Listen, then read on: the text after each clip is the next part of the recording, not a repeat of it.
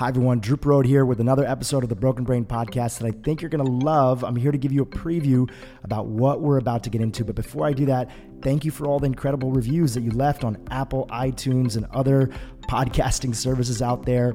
When you leave a review, it lets the world know that you vote for this podcast and that you enjoy it. And there's been some incredible reviews out there, including one for my mom. Thank you, mom, for leaving a review on the podcast. Okay, today's episode with Dr. K, who's a mindset coach and a naturopathic doctor based in Toronto, Ontario. Dr. K is incredible. And on this podcast, we go deep into mindset. How do we train our mindset? What does it mean to have a growth mindset? How can we have inspired action? And how can we change some of the behaviors that aren't serving us? We get into all of that in today's episode. And it's really great to hear from a naturopathic doctor who both understands biology, but also can integrate how we can actually train our brain and how the two of those things work together. And we dive into all of that in today's podcast. Most importantly, we talk about how we can go from the knowing to the doing and how we can bridge that gap from knowing to doing. Have you ever been in a place where you've known exactly what to do, but you're not doing it. Maybe you've heard a few tips or things that you've wanted to do on some of these episodes, but haven't taken action. Dr. K is going to teach us how we can step into action by training our mindset. I hope you enjoyed today's episode. Here's my formal intro for Dr. K. Welcome to the Broken Brain Podcast. I'm your host, Dhru Purohit, executive producer of the Broken Brain docuseries. This podcast is dedicated to continuing the conversations that Dr. Hyman and I started during the Broken Brain series. Each week, we'll invite a new guest who we think will help improve your brain health, help you feel better, and most importantly, live your best life. Today's guest on the podcast is Dr. Yashar Khosroshahi, who also goes by Dr. K. Dr. K is a naturopathic doctor, a certified brain based executive coach, and the co founder of Mindshift Ninja, which we're going to hear all about in the podcast. Dr. K graduated from the Canadian College of Naturopathic Medicine and applies his training from the Neuro Leadership Institute and the Institute of Heart Math to help individuals optimize mind body performance for business, sports, relationship, personal health, and well being.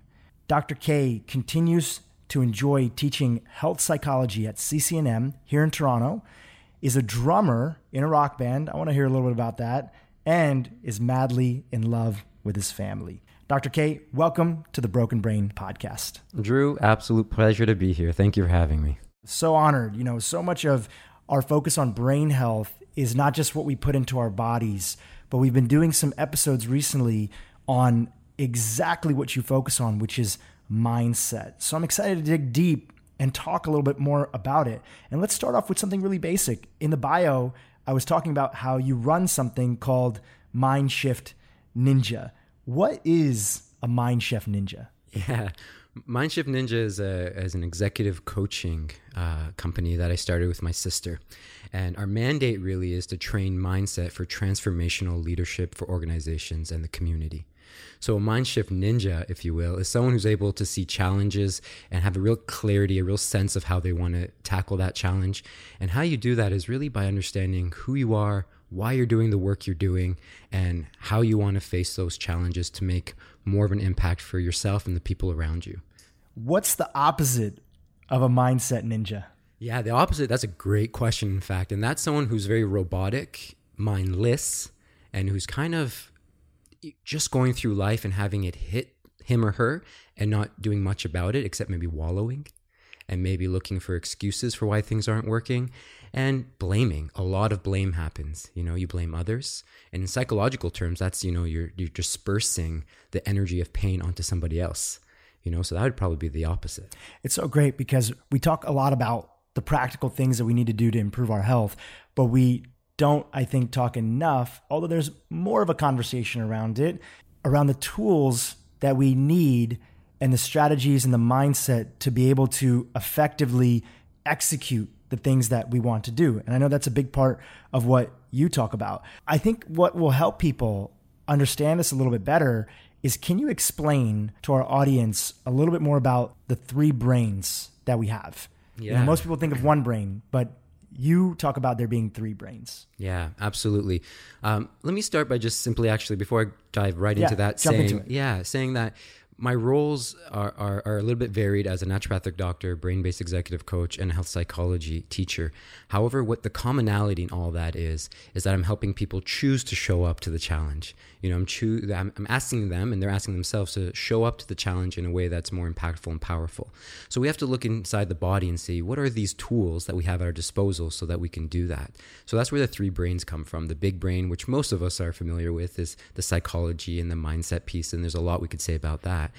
But we have to also understand that the big brain is influenced by many other systems and organs within the body. So you have your little brain, as science likes to call it, and that's how your heart functions. And a tool I love using is heart rate variability biofeedback that helps us get a real understanding about the interplay between our stress nervous system and our calm, relaxed, or gratitude nervous system and how we can actually tap into that. And when we are able to do that, then we have better messaging going to the brain. The brain opens up and is able to deal with complex issues and emotional trauma in a very different way. So there's the little brain on that. And then there's the second brain, which is gut function. You know, we know this now, and many brilliant doctors um, eloquently spoke on this on the docu series, the Broken Brain docu series, where serotonin is the one that's often talked about. You know, ninety percent of that is created in the gut, not the brain. So, how are we feeding the gut so that it can produce these molecules? Dopamine, BDNF, which is another fertilizer kind of uh, neurochemical that helps our nervous system grow. All of these things are happening in the gut. And if we're not taking responsibility for how we're feeding the gut and the information we're giving the gut, then the big brain, again, is getting all these, um, these messages that are not actually powerful and, and improving our health and the way we see the challenges around us. You've combined a few different areas to create this unique field that you're you're in, and I think it's really beautiful. I want to hear a little bit more because a personal story is always relevant to our audience. What brought you to that combining? What's your own story? Did you struggle with your uh, own personal mindset? Yeah, that's a great question. Again, I think, first of all, I've always been an incredibly curious individual. So I think that that's always been the backbone of everything. However, you know, by the time I uh, arrived at first year medical school at the age of 23, it was the eighth school that I've attended in seven different cities in three different countries. Wow. Yeah. It's a lot. There's a lot. And I think what happened, not I think, I know what happened in, in, in the in the in the changes was I started to think people were disposable because so many people came and went. But really it was one day where I was kind of working through this and I realized it's not that people are disposable. I feel disposable.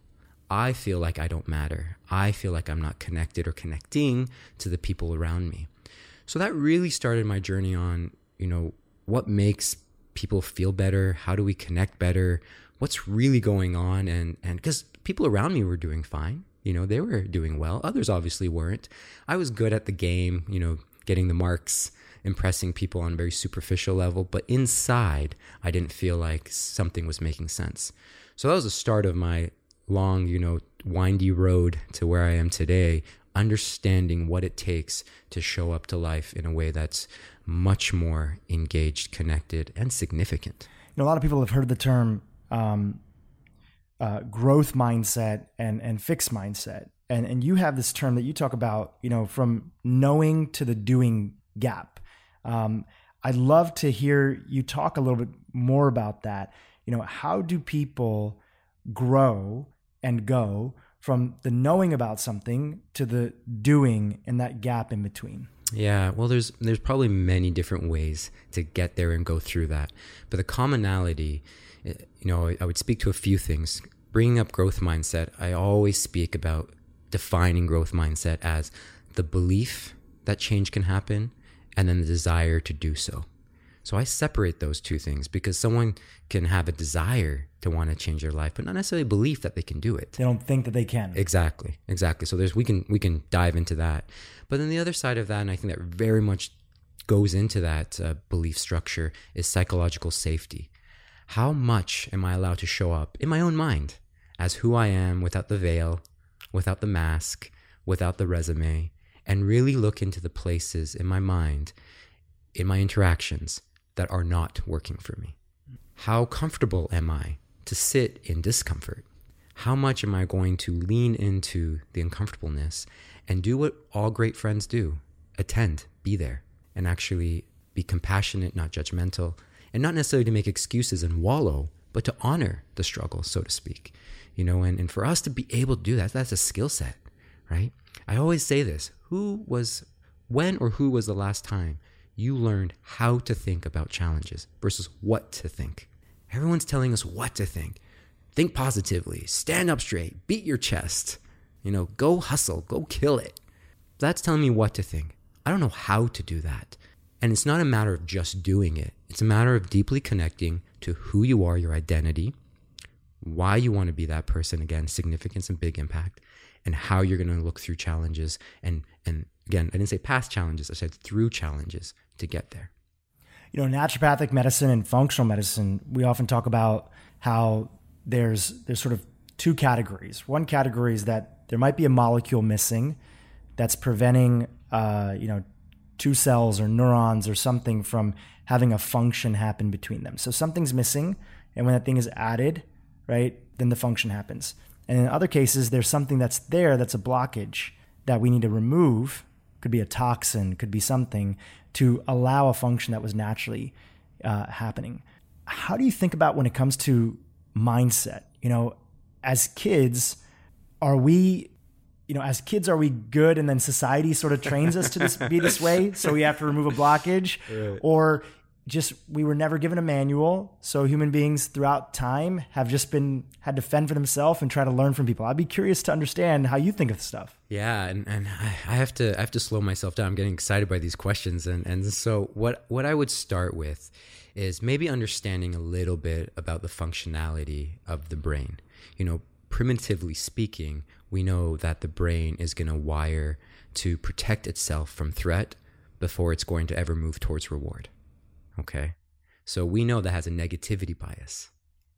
So right off just out of survival. Just out of survival. And that's because, you know, the our ancestors have done it right. That's why we get to sit here and have technology record our voices, right? That's that's not a bad thing, but it's it's something that we have to be made aware of and understand. So once we know that, now we can have a different conversation and say, okay, so the brain does that. So how do we get past that? Well, there's many different ways, but I'll tell you how you can't get past it. You can't get past it by ignoring it. You can't get past it by denying it, and you can't get past it by judging yourself and beating yourself up for it. Which you just described sort of modern society. Yeah. In terms of the way that we handle most things. Yeah. We judge it, yeah. we put the blame on other people, or we ignore it. Yeah. And I think a lot of people listening here can feel like they can relate at least sometimes to being in one of those three. Absolutely. And and and this concept of um, all vibes welcome. You know, we live in this day and age where it's like again, just be positive. Don't bring that energy around me. Well, then where do I go to to unload it, to work through it, to understand it? What if we said all vibes welcome, but you got to take accountability and responsibility for the vibe that you choose to bring into the space? I love that. All vibes welcome. And especially in the beginning, you know, when you look at how to think rather than what to think, then a quote unquote negative thought is fine. It's fine for it to come up. We don't want to suppress it. Instead, we want to know how to handle it and see it as something separate, not identifying ourselves with it. So I'd love to keep on. I mean, this is great. This is right up my alley, and I know this is right up a lot of listeners' alley. So unpack this a little bit, you know, more for us. Uh, so let's go back to this concept of from knowing to doing. Yeah. Yeah. So okay. So let's let's as you said, let's really break it down so it becomes tangible for listeners. You're going from point A to point B on some journey of yours. Okay? Point A, you're usually at the place of I know I should be, I want to be, uh, doing X, Y, or Z. I know I should stop eating that food. I know I should be exercising more. I know I should probably be a little bit more calm and not as aggressive with my loved ones, right? And then you start that journey if you have a little bit of spark to do that. And we often do, right? It's that that initial excitement of okay, this can, this is going to be better. This is exciting. The feeling of starting something new. Yeah, exactly. You know, the resolutions that we all make. and then life happens. And what else happens more than life just happening? Your brain is patterning your experience all the time. It's creating a map, so to speak. And so you're going to go about your day and something's going to challenge the new idea. I'm going to be less aggressive towards my loved ones, for example. Something happens, boom, it's automatic. I'm about to be aggressive. And now you have this conflict within because your brain is saying, whoa, whoa, whoa, the map told us we just do this. We yell, we stomp. And now you're telling me to stop? Too much resource, too much work. I don't want to. So then we'd rationalize that. And I hear it in my office all the time I don't have enough time.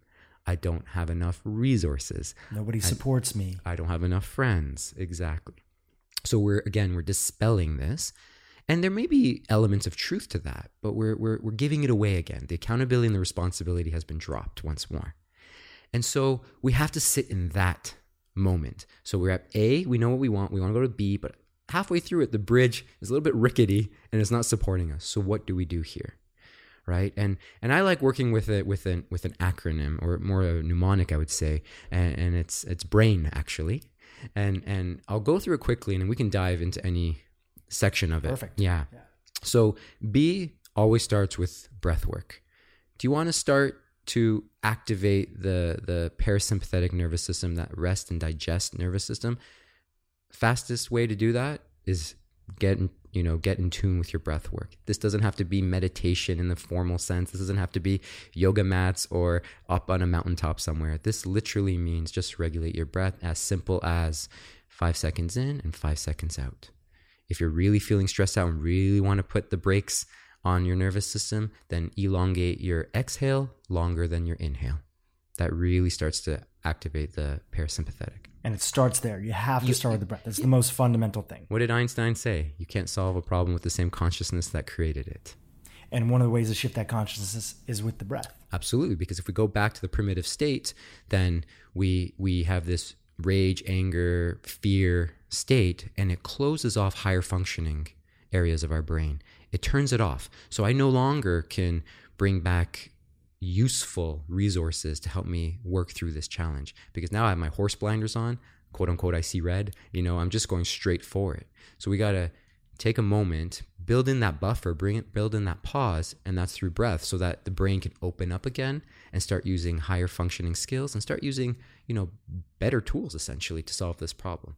It's almost like it's easier to play out your default pattern when you're holding your breath. Yeah, and it makes sense again because the brain patterns it and it sends it into into less demanding resource centers in the brain so that it could play off that map quickly and easily. That's the automatic state. That's the opposite to the mind shift ninja I was speaking of. That's the person who just does it as it comes and doesn't really think about it or doesn't take the time and the energy to see is this actually working? Is this useful? Do I want to continue this way? Is this fruitful for me and my family and my community, my closest relationships? So start with the breath, give your brain a chance to catch up. Right. It's amazing. It reminds me of this trainer that I had at Equinox one time. Very smart dude, almost had a very like Zen approach. And, um, you know, he said, you, you know why I want you to focus on your breath is because I want you to do things the way that I'm talking about them and not the way that you're used to lifting this weight. So if you're used to lifting this weight because you're always going to go towards the path of path of least resistance, which is great in if you just need to get the thing done. But if you're trying to build a muscle in a particular way, you have to do it a little bit differently. So it's like I want you to breathe because you're going to do it differently, right? Because at one time I just asked him, I was like, "Why? Like, like for real, for real, right? like for real, what is the impact of breathing? Just like break it down, right?" And I'm a smart guy, but that answer surprised me. Yeah, yeah, absolutely. And again, I love that analogy because the brain's a muscle, so we got to train it right? You go, I love the gym analogy, and people get it, right? Listen, you can read all the books in the world on how to do bench press. If you don't go do a bench press, you're not going to have the pecs. It's that simple. So all these self-help books, you know, what does uh, Jim Kwik say? Uh, uh, shelf help books. You know, like it's on the shelf, and and you just you just you read them, but you're not applying them right? And we can probably dive into that quite a bit. But part of this brain mnemonic is about diving into and actually applying those quote unquote pectoralis muscles or whatever muscles, in this case, the brain muscles, right? Your nervous system. You're, you're, you're wired to improve. We just have to give it the right stimulus so it can do it. So let's keep on working through yeah. that brain uh, mnemonic. Yeah. and um, and and take us through the rest of them. Yeah. So R is recognition. This is this is really fun because most people get stuck at thinking, uh, uh, you know, uh, emotions are in the head. It's, they're not. Emotions are buried in the body. So we have to start recognizing where in the body this emotion is coming up. You know, physiology being at the core of things, produce some sort of chemical, electrical impulse. That's essentially what emotion is in some part of our body. And then feelings are essentially how your brain narrates it. You know, the story you tell yourself. The classic example Are you actually nervous or are you excited?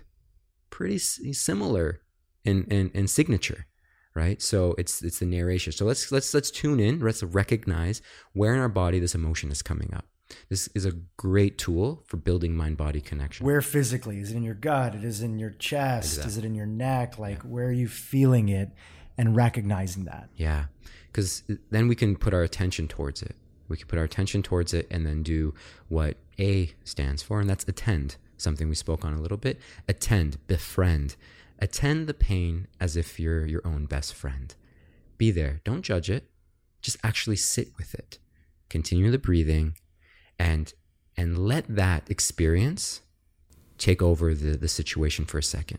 Because most often that which you resist persists, right?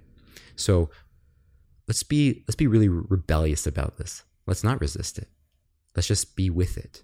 That's the most rebellious thing you can do is actually not push against it and to embrace it for a minute. Absolutely. Again, it goes against the grain. Your brain goes, whoa, whoa, whoa, whoa, wait, wait, wait a second. This is not part of the path. And you're like, I know, I know, friend. It hasn't been, but it can be. Give it possibility. Mm. Right? So then you sit with it and you attend, again, as a good friend will. Compassion is to be with. Compassion is to not transform right away. I love transformation. My life work is about transformation. But come on, let's be real here you're not going to just snap your fingers and things are going to change, not in a sustainable and healthy way, at least, right? So let's attend. I is kind of a brain like mine that gets excited because now we can investigate. You know, now after we've done our breathing, after we've recognized where it is, after we decided we're not going to judge and we're just going to be there as a best friend would, let's investigate. Let's get into the idea of why is this pattern occurring for me? What's going on around? What's my environment? You know, what this what's the stimulus that's coming in for me? What's my internal environment reacting to this to this stimulus? Let's get details. Let's really understand. Is this in fact an emotion, right? A stored energy, an emotion that's being displaced improperly in the wrong place or time. It's been created somewhere else, but now because of whatever reason, we can get lost in the details, but let's not go there just yet. For whatever reason, it's coming out now. Classic example you have a bad day at work, you come home and yell at your family who's done nothing wrong. Right. Right. You've displaced energy, emotion built up in your body that you haven't dealt with onto what you think essentially are people who will accept that from you. Yeah, you wouldn't do it to a stranger. Right. Some people do because yeah. there's so much yeah. that they're dealing with, but you wouldn't yeah. do it to a stranger. So your body's looking for the safest way to get that out. Exactly. Exactly. So that's where you can start investigating, kind of see, am I, am I repeating these patterns? Where do they come up? How are they coming up? And then really exciting part and the part that we all want to jump on right away and not necessarily do the other work is N, new beginnings. And new beginnings is all about taking control of the things that you actually have control about, which are your feelings, your thoughts, and your behavior. So again, if emotions are in the body, what would it feel like to be in the opposite state.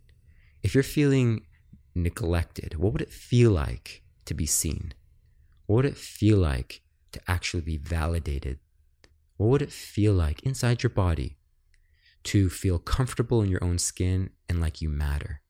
Right? So those are your feelings. And then thoughts. What thoughts would come from that? And you can go from thoughts to feelings. It's depending on, you know, some people are more comfortable one way or the other. But what thoughts would come from being validated, being seen, being safe, so these are questions that you're asking yourself yeah.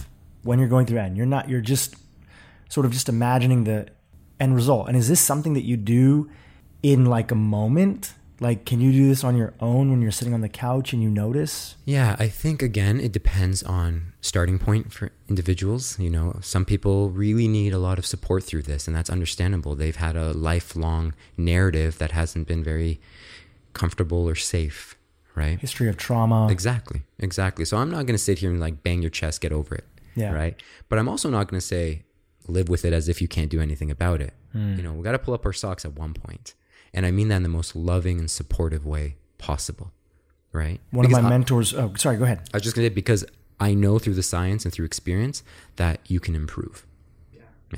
One of my mentors used to always say that uh, it's actually a beautiful thing if it's your fault that something happened. And it's not from a place of judgment. It's not from a place of, oh, it's your fault. Now you're bad. Those are two separate things. If something was your fault, then it, you can also be the solution. You can also be the answer for it. So, in this recognition, because sometimes the loop is an event or a situation happens to us, we feel that it happens to us, we're left with this energy and we don't know where to to put it. So it becomes this lifelong thing that we integrate into our way of trying to navigate the world, this negative emotion that we stored from something happening, rather than realizing, oh, I'm I'm in control a little bit, which is what you're trying to, which is what you're talking about here with your work. Yeah, absolutely. And then and then once you have that realization, that connection to that feeling or those thoughts, then from this vantage point, you can ask, what's the next best step or most healthful step I can take? I didn't say solve it. I didn't say climb Everest. What's the next best step? Because that's when the brain actually opens up and it's not overwhelmed. You know, your family's going through uh, a divorce and you want your children not to be traumatized. Well, that's a that's Everest. Right? What's the next best step? And often when we can string some of these ideas, you know, together and these behaviors together, that's when we start shifting and building that bridge between point A to point B, which is the you know, the outcome we're looking to to get. I think it's so beautiful because you really have individuals because a lot of people, many of us, including myself, didn't grow up with these tools. So when you're trying to navigate and you're just trying to survive, even if you learn a little bit about personal development, sometimes you want to just jump to the end. Yeah, and I was absolutely guilty of that for years. And I would, I would, to be completely honest, I would have to say, maybe the last five years, um, I've become more aware and connected to the pain that one can sit with to get to the end point that one wants you know? And it's it's listen I, I played sports growing up. I was captain of rugby teams and da la la la. Like i can go on. The point is that never it gave me confidence in certain areas it allowed me to learn a lot about myself and others but it never gave me the tool that we're talking about which is sit with pain but don't wallow in pain hmm. It's a it's a such a fine distinction, but there is a distinction. Just expand on on that a little bit. We we kind of talked about it, but just to help people understand, what's the difference between sitting in pain and not wallowing in it? Like, what's even the physiological difference that you sometimes see in somebody if you're imagining somebody who's sitting in pain and then somebody who's wallowing in pain? Yeah, um, really great question. I think to to keep it on ground level at first, and we can build up, is essentially going back to that psychological safety, where you're allowed to feel this and not judge yourself. Because wallowing in pain is often also judging the environment and yourself that's created it. Why am I going through this? I'm worthless. All the thoughts that come with it. Yeah. which keep you know there's different theories but keep the ego alive Yeah, yeah, and and and, and ego, in fact, is you know how I would describe it is your your experience, your journey, your perceptions, your identity wrapped up in the moment. You know, it's just the story you tell yourself about who you are, right?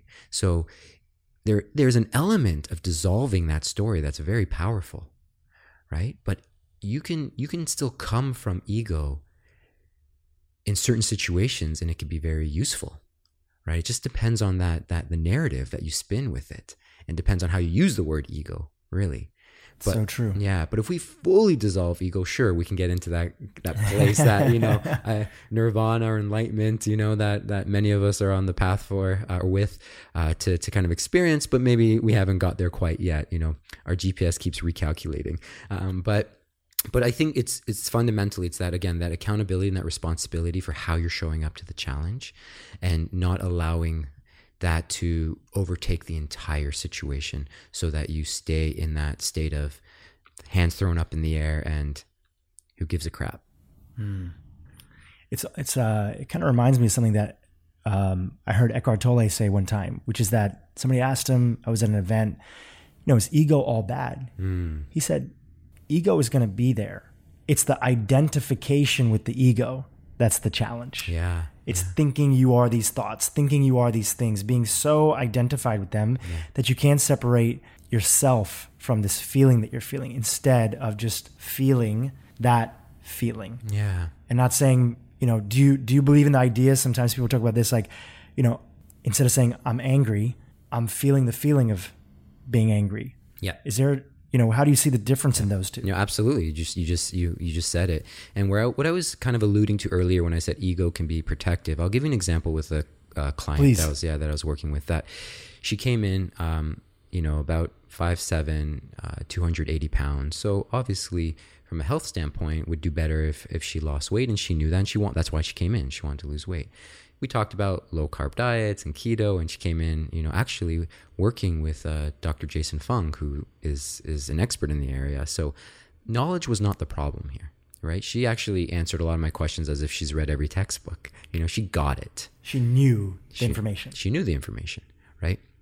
But what she hasn't done is garnered or developed wisdom with that knowledge. What I mean by that is this you know stuff, but you haven't yet applied it to yourself in a practical and personal and purposeful way so that you can work through the challenges that come in your direction. That's wisdom. Taking all this information, make it personal, make it apply to you in your daily life. Now you have some wisdom to work with. So, you know, I caught on to that early and I wanted to really spend time with her there. And I'll cut to the chase. And essentially, she said, you know, sometimes I'll have one or two bowls of ice cream in a day. I said, okay, so what's the problem with that for you?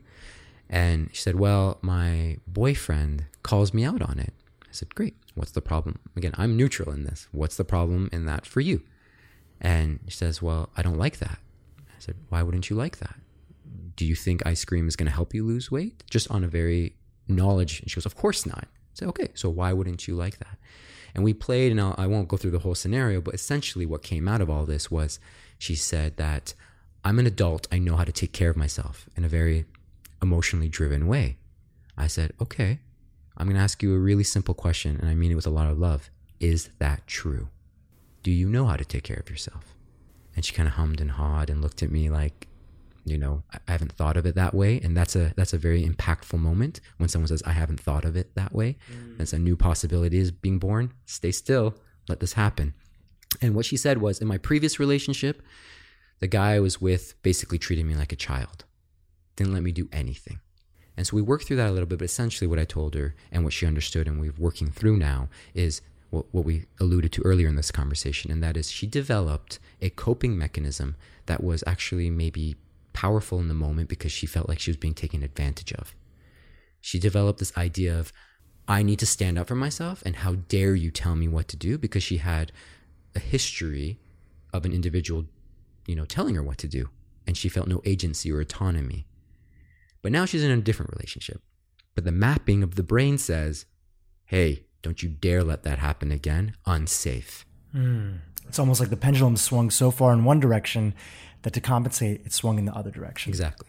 So, simply put, she created a coping mechanism, maybe even a healthy one at that, in some situation, and she's expressing it inappropriately in this situation. So this is not about knowledge, right? This goes back to mindset. This goes, goes back to the framing of the situation. This goes back to, am I willing to see that this is not working for me? And what would it feel like if I actually felt that I was capable of taking care of myself?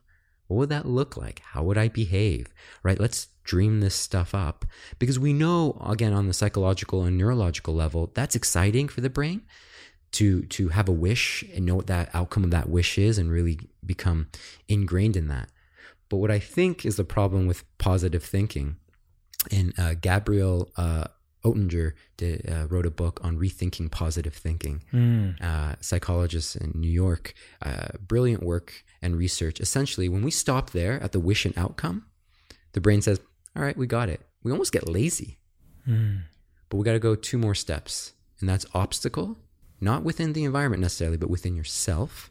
That's reacting to the environment in a certain way, and then the plan of how you're going to work through that. And that's called mental contrasting where you're not just about the dream, you know, think big, think positive. A lot of what we hear again, Instagram is is amazing for this, but it's not sexy to say, while you're thinking big, sit down on with paper and pen and write down why do you get in your own way? You know, and how are you going to work through that, right? So that's that's that's the point.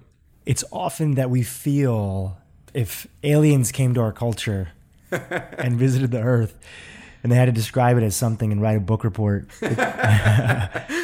okay, I love this. Keep going. They'd probably describe it as a do more culture. More, more, more things. And in fact, most of us, especially when you enter into the space of taking control of your own mindset, your health, other stuff, it feels like it's so much about doing. And yet, sometimes what I'm hearing from you is actually the path forward is by almost not doing mm-hmm. and first reflecting first reflecting, but there's so many years. I mean, America, North America, you know, the the mindset, the positive mindset is known for the can do mindset. And it's it's beautiful to have that. And yet there's a cost and there's a toll.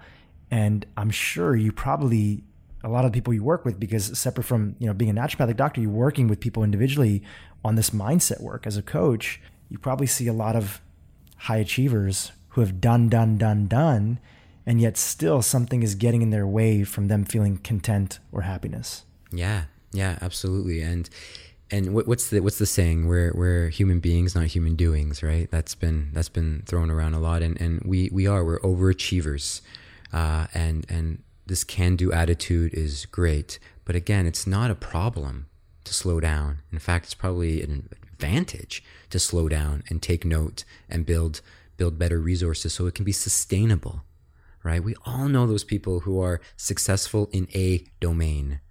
Let's call it finances.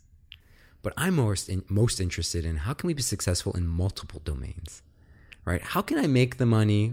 And that that definition really it's a, it's a, it's a it's so individual. You know, it's like okay, great. You know, we know the science says anything above seventy five thousand a year doesn't increase happiness, so on and so forth. Right. So take it for what it is. But I think at the end of the day, we we all know at least stories of people who have way more money than we do and are are not any happier or connected, right? Yeah, absolutely. So that's one domain. Then it's the intrapersonal domain, how I take care of me and how I think of me and how I honor and respect and trust me to work through some of these challenges and processes. And then there's the interpersonal, which again, we were speaking, you know, quote unquote off mic earlier, and that is the relationship I have with you, Dhru, is directly proportional to how well I take care of me. Because the brain works again in an avoid, approach, attach state. Avoid, approach, attach. Yeah. Take take us through those. Yeah. So the avoid again is the the primitive like mm-hmm. fight, uh, flight, or freeze, right? And then if the if the basic safety mechanisms are in check, I, I I feel like my my brain can relax and I can I can be okay in this. I'm going to start to approach, and usually for people that's stuff you know elements in in in themselves or or interpersonal relationships where I have to do with significance, would have to do with relatedness. I feel like I belong. Has to do with certainty. You know, I have some element of control over that agency or autonomy like i can i can actually make a decision and feel like it, it, it, matters again within yourself or with others and when those environments are in place then we can move into building healthy attachments the counter to that is we can sometimes feel attached and it's a very unhealthy thing it's called addiction mm. Right but again some of the leading neuroscience around this is sure there's a chemical hook to pick your drug right but it's a feeling hook. It's an emotional hook more than anything else, I think, that allows certain people to take cocaine and not be addicted, and others know they were immediately addicted from the moment it went into their system. Right? So is it the cook? Is it epigenetics? Is it genetics? Is it we yeah, sure, all of it. But really I think it's also we're searching for a feeling. And that feeling is given by this element, in this case, drugs, but we call it shopping therapy. What now, handbags have a chemical hook? No, you know, it's not necessarily the handbag, it's what you're searching for, it's that feeling.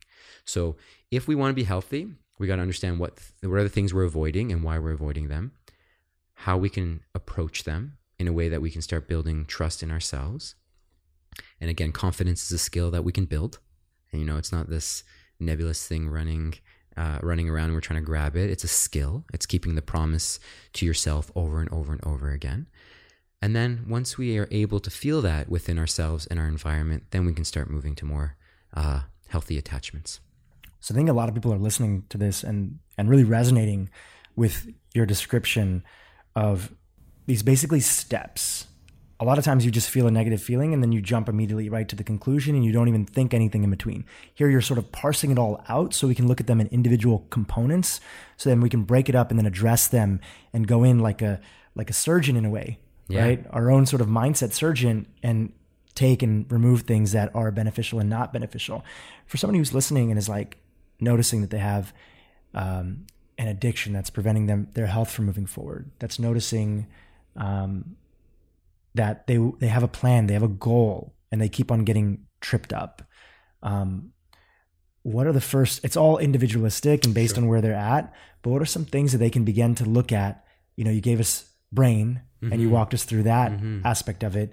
Um, is there are there other things that you recommend to the people that you work with to get started on sort of increasing a little bit more of that awareness and resilience? Yeah, absolutely. You know, again, you're absolutely right. There's uh there's a very individual story within what seems to be a you know uh, epidemic of addictions right? There but there's everyone has their own story.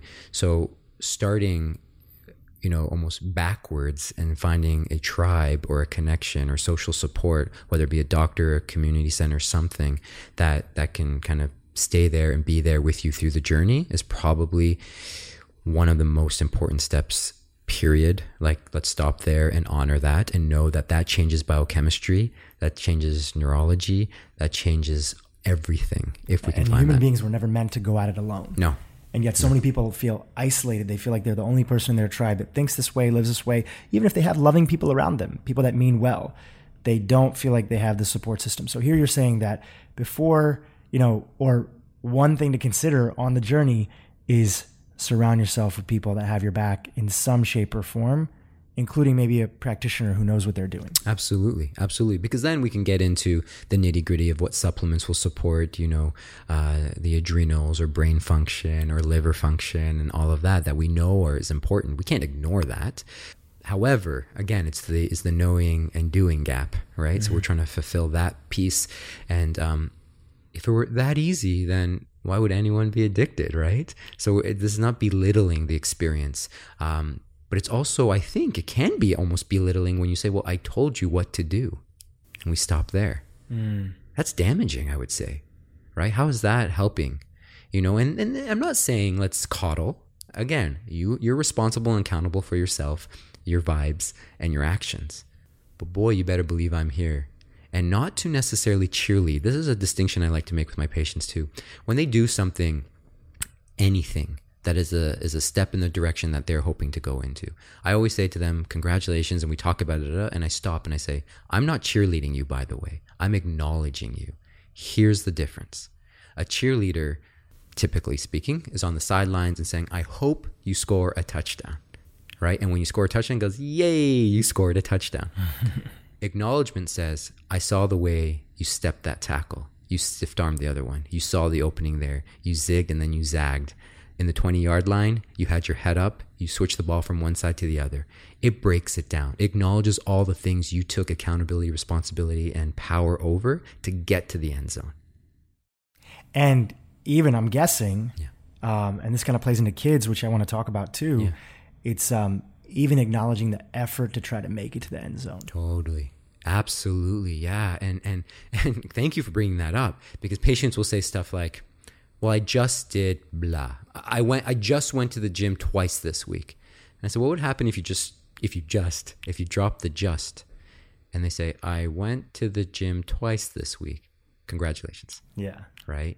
Just only, you know, these kind of words take away our own power, whether we know it or not. You know, we just we just put a hole in our gas tank and say, "Why are we running on fumes?" Because you're constantly saying things that don't get you excited about yourself. You know, I just ate a salad today. No, I ate a salad today. Is there something more you'd like to do? Let's explore that. But why diminish what you have done? Right. So true. You know, our first episode that we ever did on the Broken Brain podcast is with a dear friend of mine, Dr. Rangan Chatterjee from London. And uh, his, uh, he just released the cover for his new book called The Stress Solution. And when I was asking him, you know, tell me a little about the book and why do you want to write about that? He's like, honestly, I'm so convinced that the more patients I see, the more that I realize their mental, how they handle their mental health is bigger than anything else you know, his previous book was the four pillar plan and about eating well, sleeping well, exercising, and, you know, addressing those other things. But it's like nothing can trip you up more than the wrong mindset on something. Yeah, I, a hundred percent agree. I think the first five years of practice, I was under the the spell of I hope I know the answer, right?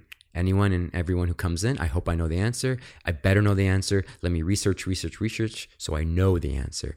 The last five years has been how connected can I be to this experience to facilitate, you know, a mindset shift, if you will, or change in, in the way they perceive the environment and themselves. Right. And oftentimes when they leave the office and they have a kind of an aha moment, I'll stop them and say, before you leave, I'm going to ask you a couple questions. Number one, did anything in the external world change from the time you put your bum in that chair and you know an hour has gone by to the time you're leaving this office they're like no but do you feel different they say yes great who did the work? Immediately all of them say you did thank you. And i said no no no no. Mm. who did the work? And then when they clue in they realize that you know it's the same thing. Is it is it really what's happening to you or is how you're responding to it? And and we know there's a universal part of stress you know the way our physiology changes and so on and so forth. We talk about your racing heart dry mouth sweaty palms universal. But the personal side of stress is way more fruitful if we dive into it. And that's again the narrative the story the interpretation of what's happening around you right? And we can we can share multiple multiple stories around that and how one person sees it as a panic the other one sees it as an excitement you know? And and it's not that simple but it, it's that foundational to start working off of that kind of way of um, working through these problems. What role does meditation play in this yeah i love the question um, we're now in a time where meditation like you want the research it's there my friends like if if you need data, there it is. Plenty right? of information. Plenty of data. It minimizes the areas of our brain, like the amygdala, that is, you know, this alarm bell. It thickens the areas where higher thinking.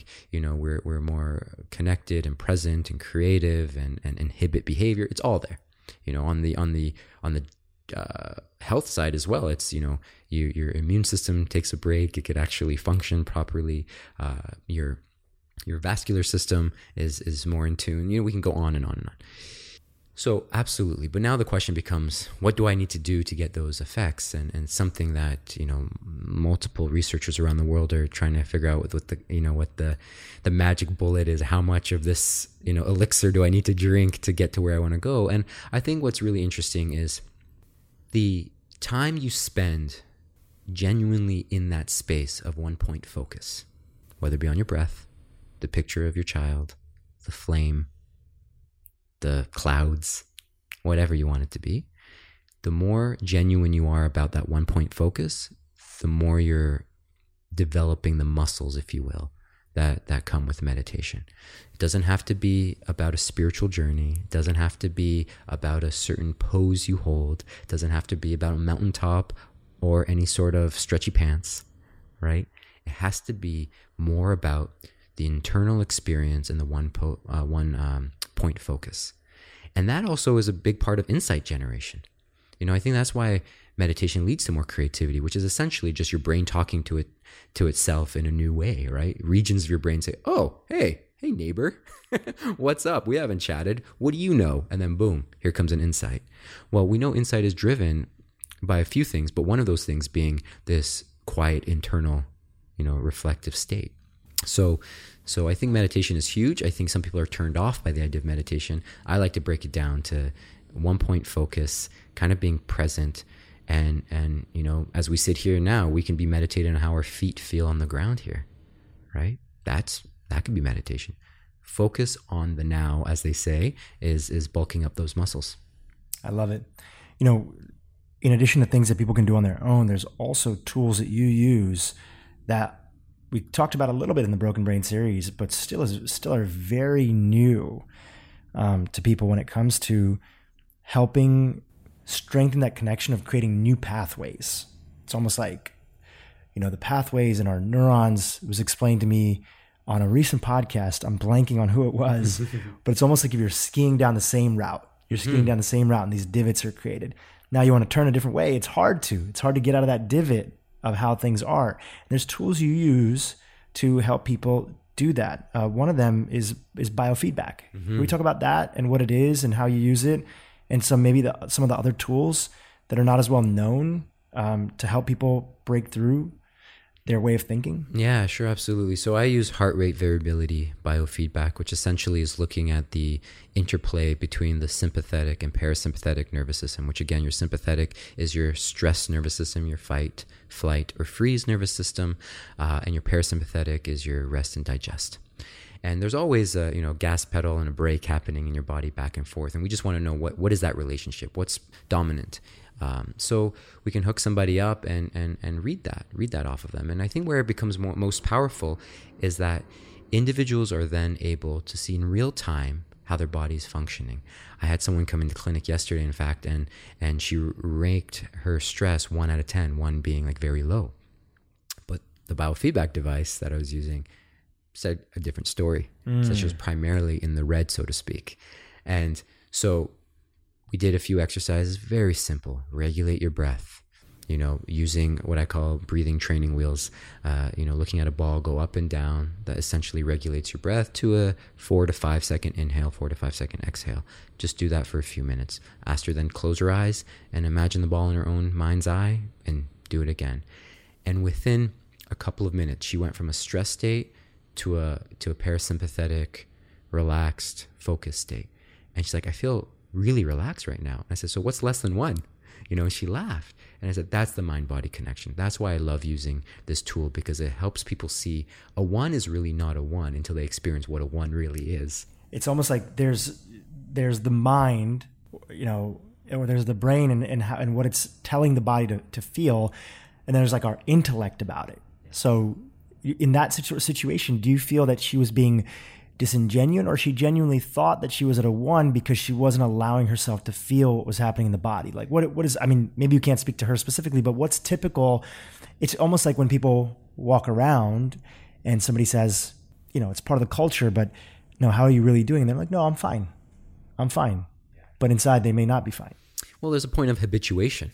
You've been carrying this around for so long that that's that's what you know as your one or your three or your 10 or your whatever, right? It's just your brain can only consciously compute so much. That was her baseline. Yeah. That's like, well, I, I feel good.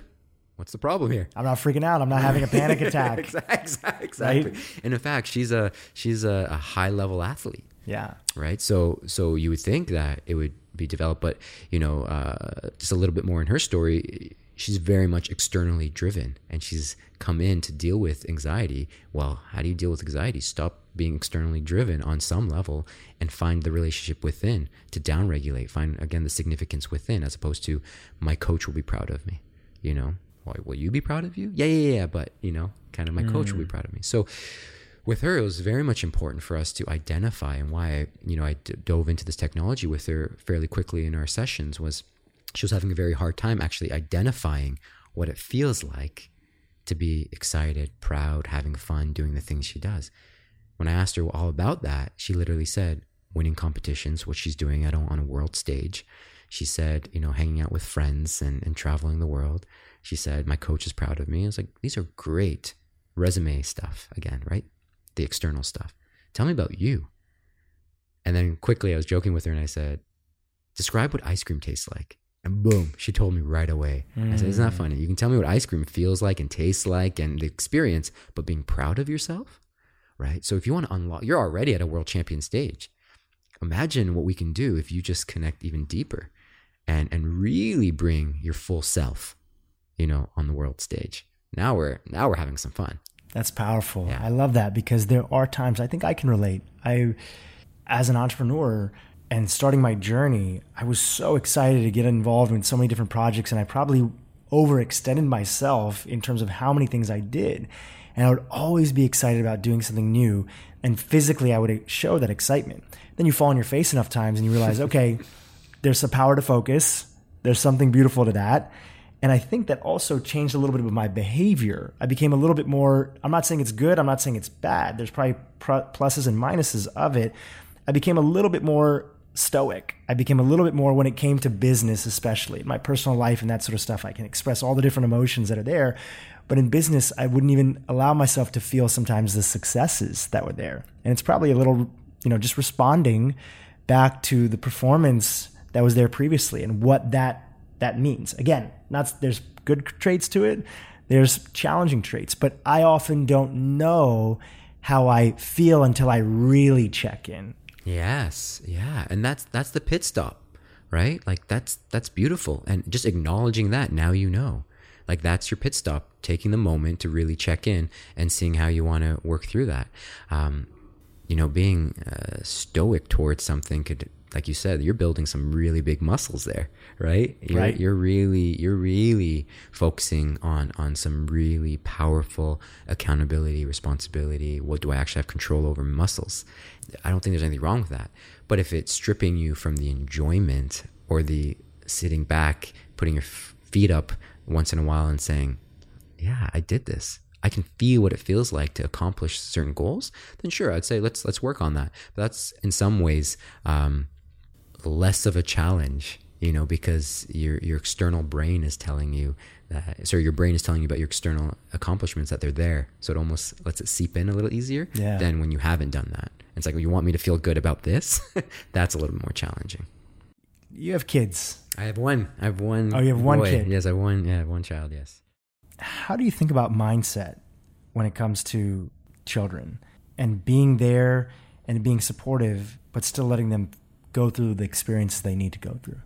Yeah, um, it's it it occupies my time and my energy and my thoughts uh, majority of the day, as you can probably imagine.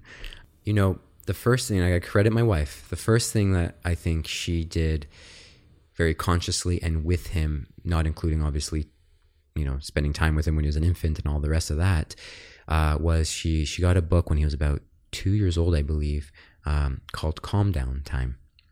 And I, I, I literally said to her, I'm like, maybe it was even earlier than age two, I'm not sure now, but it was early in his development. I said, Are you sure he's going to even understand this? Like, I was the one who was like, mm, credit to her. We started reading it to him. So it was all about breathing and it's all about, you know, the emotions and, and how it's okay. And sometimes I need to hug myself and all of that kind of thing. And now there's no, you know, sometimes we'll slip up here and there, but we really use calm down time instead of time out say you're you know you're overstimulated or there's something going on would you like a calm down time? Or mommy or daddy thinks maybe a calm down time is is a good idea right now. And it's fabulous to see how fast he's picked up on that. And and sometimes even we don't have to remove ourselves he'll do it in that moment. He'll just start breathing you know albeit through his mouth and i'm trying to teach him to breathe through his nose but that's a whole other story. But he'll engage in that so again, go back to the basics. I want him to recognize the relationship his body and his behavior has uh, um, with how he can think and work through challenges. And then, um, you know, one thing that I think adults need as well, and, and that is autonomy, agency within boundaries. And and really, what that means is, I'll say his name's Iden. So I'll say, Iden, buddy, you know, we're not. This is not happening the way that I think is most healthful for you and the family right now you can do X and you can do Y. Which one would you like to do? I want to do A. Sorry, my son. You can do X and you can do Y. Please pick one so I don't have to pick for you. I would say 95% of the time he picks one. And then we go about doing that. So it's the boundaries there. You know, this is the behavior that your mom and I deem responsible, safe, acceptable in this environment, but you get to choose, right? And then the third thing would be just getting down to his level. And I don't mean thinking he's silly or stupid because he's not. He's a brilliant boy, and all children, I think, are. It's about getting down his level so I can look him in the eye. You know, we ask him to do the same. When we say sorry and he's looking away, like, no, no, no, son, look in my eye. Tell me you're sorry. And again, this is not like, tell me you're sorry, but express, you know, uh, you're, you're, you're, you're, um, you're sorry for the situation and he'll do it and we'll look him back in the eyes and say thank you. We're sorry for our part in the situation as well. Doing the same thing to him that you're asking. Absolutely. Which a lot of parents don't do. No. They expect it of their kids no. yeah. but they don't do that. I can remember being a kid and being disciplined but then feeling like well you don't do the same thing. And my parents are lovely and they're beautiful. They're doing the same thing that all parents are sure. doing. You know they're sure. just trying their best. Yeah and this is this is about leadership. This is again you know transformational leadership is an inside out process. So i got to check in. Again i got to know what's up with me before i try to go impart any sort of quote unquote wisdom onto my my my son. In fact he's probably teaching me more than i'm teaching him because he's holding a mirror up to me and saying there you go pops. You're screwing up on that one. Check in. Develop the muscle so you can work through it with me. And then i have a higher chance of influencing him. I lead myself. I influence him can you think about a time in your own life where you've had to overcome a huge struggle and these tools and this resiliency played a, a role in it and, and what the learning lesson was? Uh, too many to cover in this podcast, I'll tell you that. Um, uh, you know, our, our mutual friend, uh, Mike Mutzel was very honest with his journey and, and, you know, some of the things he struggled with. And I'm just going to, uh, you know, piggyback off of that a little bit and and really shed some light on it because I think it's important for people to hear that there were plenty of times, you know, through the story I told you with all the change and the confusion, where I thought it'd just be easier not to be here, mm. right? And what's interesting for me, a couple of things came up. One, I would think of my sister and how she would feel, you know, if I committed suicide, and that really rattled me. So sometimes we do more for others than we do for ourselves, kind yeah. of idea. Yeah. So that really rattled me. The other thing was a little bit of maybe stubbornness in me. Maybe my wife will say a lot of stubbornness. I don't know. but I would see others doing it well. And not well in the sense that, again, they have their Learjet and so on and so forth, doing it well, that they're connected and they're honest and they're transparent and they're able to work through these things. And I'm like, gosh darn it, what is that? You know, I want I want uh, Willy Wonka's you know golden ticket. I want into this factory of the mind that can produce this bliss, um, and and so those two things really helped me keep moving forward. But there were dark, dark days, weeks, and months where it wasn't easy. I just kept asking myself, you know, if not for my sister, if not for these examples, you know, what can I what can I take from from this life? And so um, that really helped me move move forward. And i have to say on some level um, and this is not true for everyone so i understand you know you, you can't just stamp my story onto everyone else. But on some level perhaps i did have my ego fulfilled with being you know able to do some of the performance stuff like get grades or or make friends or be on you know the captain of the rugby team or whatever um, but that sometimes even gets scarier when you have all these things and you're like, how dare you? Mm. Right? How dare you feel these things? So again, it's the judgment. So it doesn't matter how you slice the pie.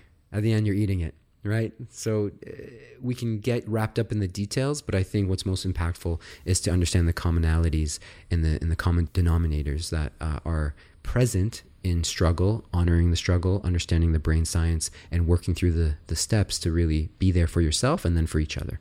And these are all tools in the toolbox to be able to do that. And just um, earlier, uh, we recorded a podcast with a, a psychiatrist who's an open minded, integrative psychiatrist, really good friend of mine, Dr. Uh, Omid Naim. mm. also a fellow Iranian. Yes, yes. I was based in Los Angeles, and he's saying that, you know, we're simply trying to expand the tools in the toolbox that are available to us because a lot of people just do medication and let's say for some, great, there's some progress that they make with that. And thank God that we have that ability, especially you said for people who are on the furthest side of uh, the spectrum, bipolar or having issues that they need real help in stabilizing. Um, but these other tools, they're the ones that work long term. Mm-hmm. When the medication sometimes stops working, when our body builds a tolerance, when the crutches and the performance things that we set up in our life start to fail, start to shift, and life changes, we're really then only left with ourselves. Yeah. Yeah, and that's that's really well said. I think the toolbox analogy is perfect. Again, if you if you just have a hammer, everything looks like a nail, right? So if you're able to place more tools in your toolbox, you're able to build different relationships uh, and strengths. So I, I, I, love that analogy, and I, and I think that's what this is. What works, you know, go with it. But sometimes you got to look outside the mainstream, if you will, even though, again, some of these techniques are becoming more and more mainstream. Uh, but it's not just a chemical imbalance that you need fixing. Oftentimes, it's, it's more than that. Thank you for that. That was awesome.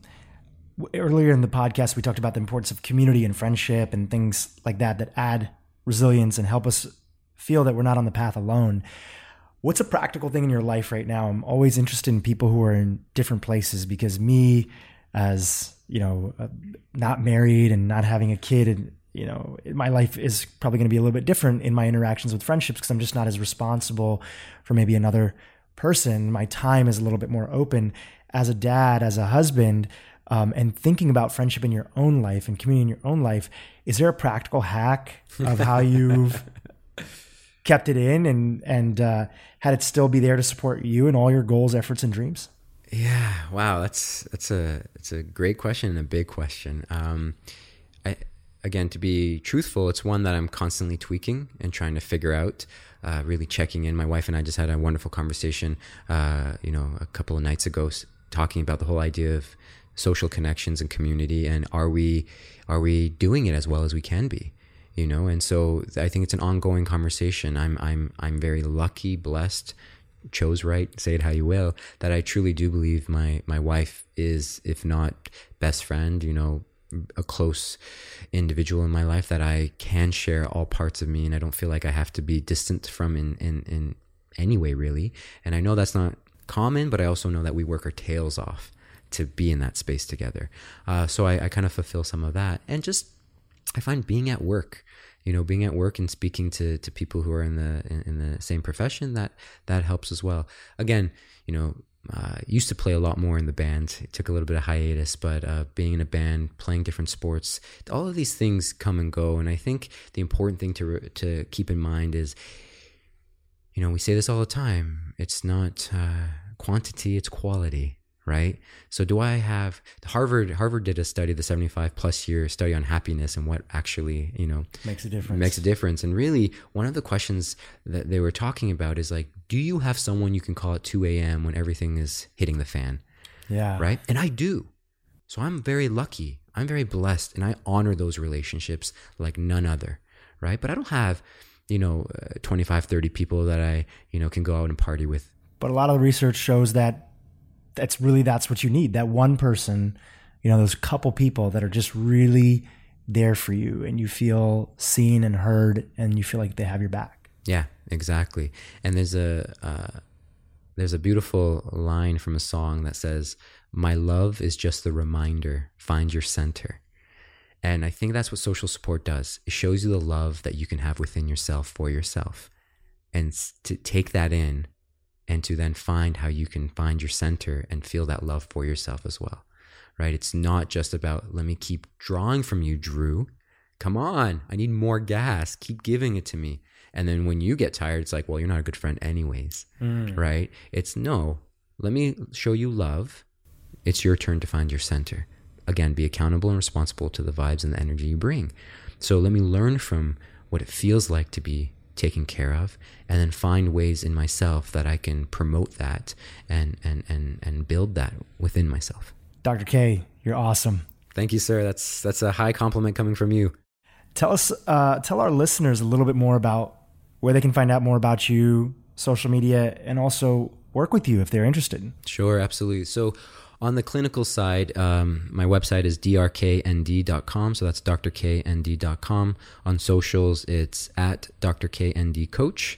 And then on the uh, transformational leadership for organizations and the and the mindset coaching around that, it's mindshift.ninja. No dot .com, no dot .ca, just dot .ninja. Dot Ninja, you're living in the future. You're living in the future, I am. and then it's at Mindshift Ninja. Those are the two places that you can find me.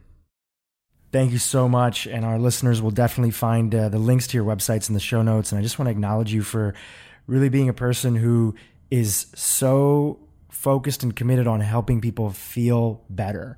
I think it's great that we have all the tools of naturopathic medicine and functional medicine and what supplements people should take and how they should eat. But at the end of the day, there's really only one thing that really matters, and it's our relationship with ourself. And that of course, sets the foundation of the relationship that we have with other people and the planet, being able to make a difference.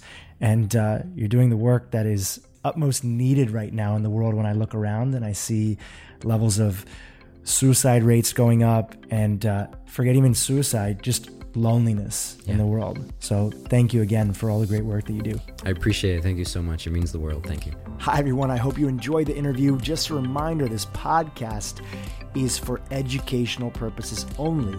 This podcast is not, I repeat, it's not a substitute for professional care by a doctor or otherwise qualified medical professional. This podcast is provided on the understanding that it does not constitute medical or other professional advice or services. If you're looking for help in your journey, seek out a qualified medical practitioner. If you're looking for a functional medicine practitioner, you can visit ifm.org and search there, find a provider database. It's important that you have somebody in your corner that's qualified, that's trained, that's a licensed healthcare practitioner helping you make changes, especially when it comes to your health.